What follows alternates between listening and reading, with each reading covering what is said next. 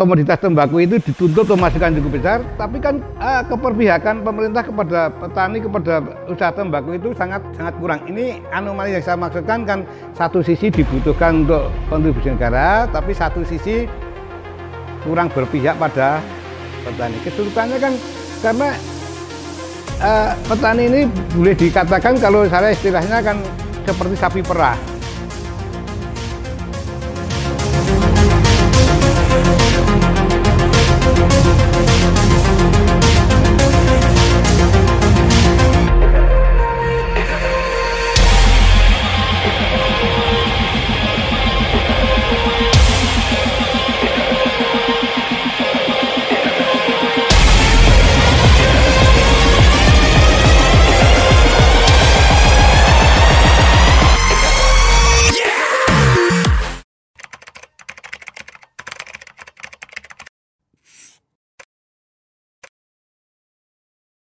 sebenarnya kan uh, kami dari PT Tembakau itu keratuk itu tidak begitu tidak begitu memberatkan. Karena kami juga menyadari kami punya kewajiban sosial apalagi cukai itu kan merupakan pajak. Jadi katanya kan itu juga dikembalikan ke masyarakat.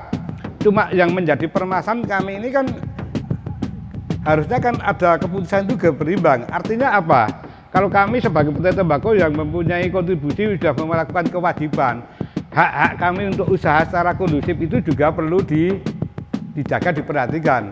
Katanya kan kami juga menyadari mas, uh, cukai ini kan masuk di kas di negara, ini juga kembali kepada untuk masyarakat.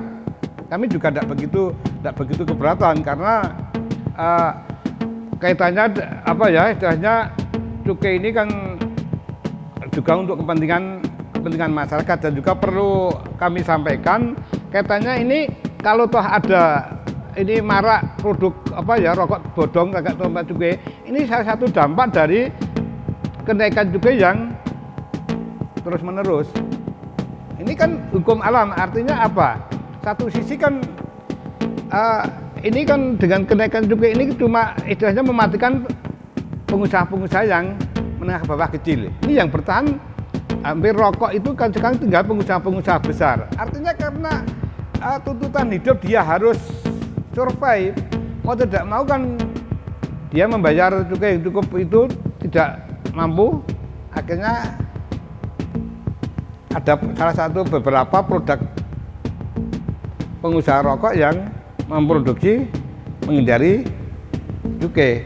Karena itu dampak. Artinya kan sebenarnya kalau kami juga tidak begitu yakin kaitannya kan ini cukai itu untuk pembatasan. Masalahnya kan makanya aneh gitu loh.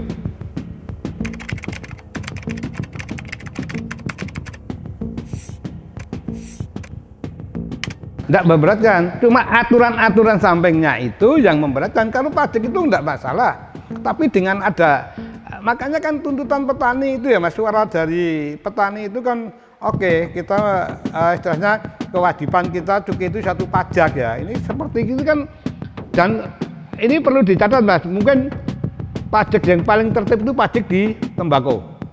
Ini kan gini, untuk pajak cukai dari rokok itu belum produksi, cukai dijual sudah bayar. Orang jual tembakau pajak pendapatan pajak PPN kayak seperti saya gitu, itu kan orang pajak itu tinggal nongkrong di itu pabrikan, begitu saya pembayaran itu langsung dipotong setengah persen itu langsung. Mungkin apa istilahnya uh, pemungutan pajak yang paling gampang itu dari tembakau. Cuma masalahnya kami itu merasa ada ketidakadilan di situ.